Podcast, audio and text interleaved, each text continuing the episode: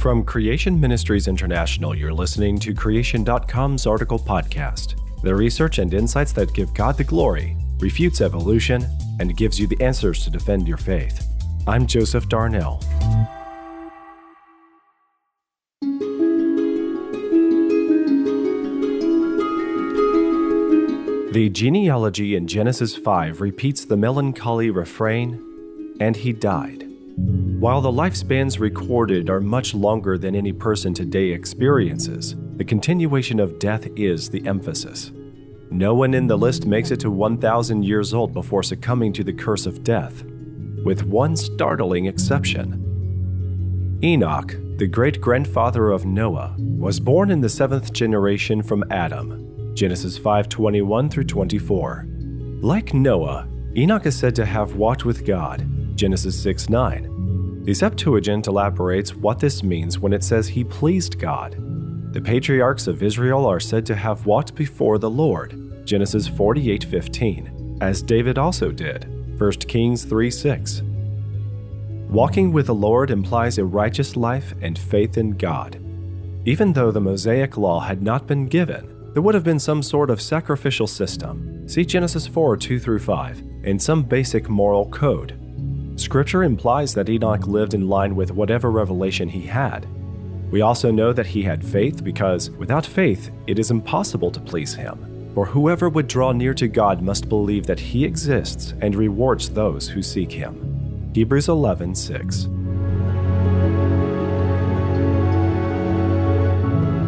Enoch, the Man Who Walked With God, written by Lita Kosner.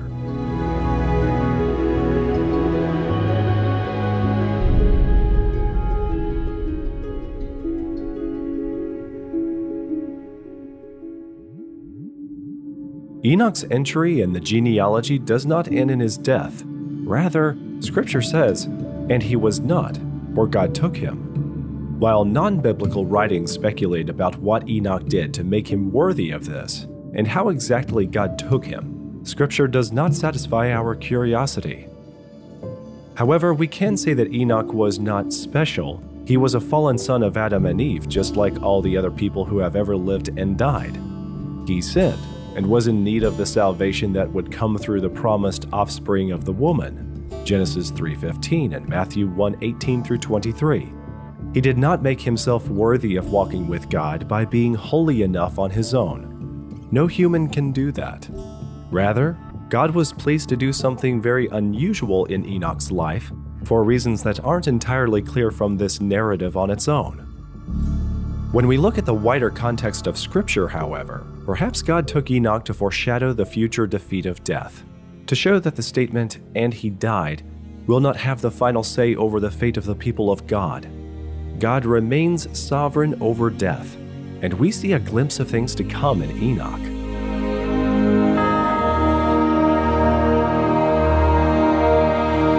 We see Enoch mentioned three times in the New Testament. He is included in the genealogy of Jesus in Luke three, which affirms his historicity. The author of Hebrews says, "By faith Enoch was taken up so that he should not see death, and he was not found because God had taken him.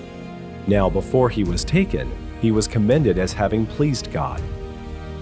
And Jude says, "It was also about these that Enoch, the seventh from Adam, prophesied, saying, Behold, the Lord comes with ten thousand of his holy ones, to execute judgment on all and to convict all the ungodly of all their deeds of ungodliness that they have committed in such an ungodly way, and of all the harsh things that ungodly sinners have spoken against him." Jude fourteen through fifteen. This is one of the very few places where the Bible quotes information from a non-biblical source.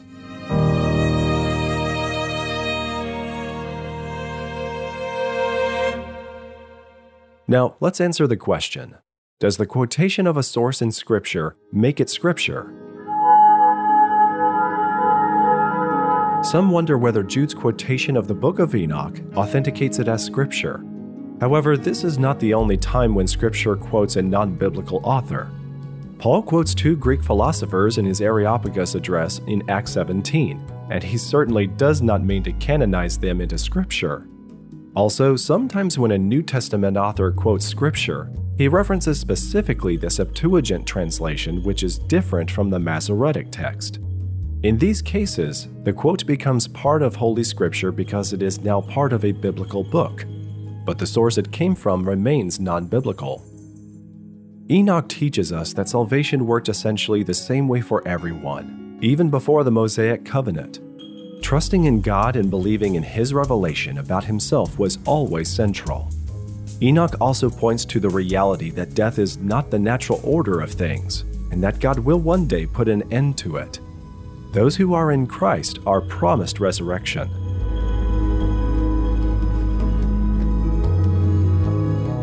Hey listeners, it's time to start shopping for gifts again. So did you know that we have an online store you should check out? I'm sure your loved ones and friends would enjoy something about creation that they can add to their home library. For example, here's something that I gave a loved one last year, the genealogy poster.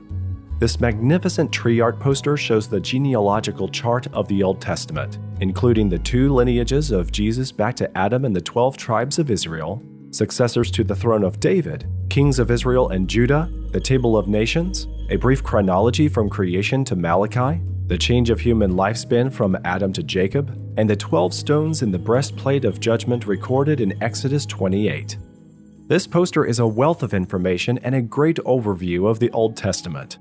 If you're interested in the genealogy poster for someone on your Christmas list, you will find it and other great resources at creation dot com slash store.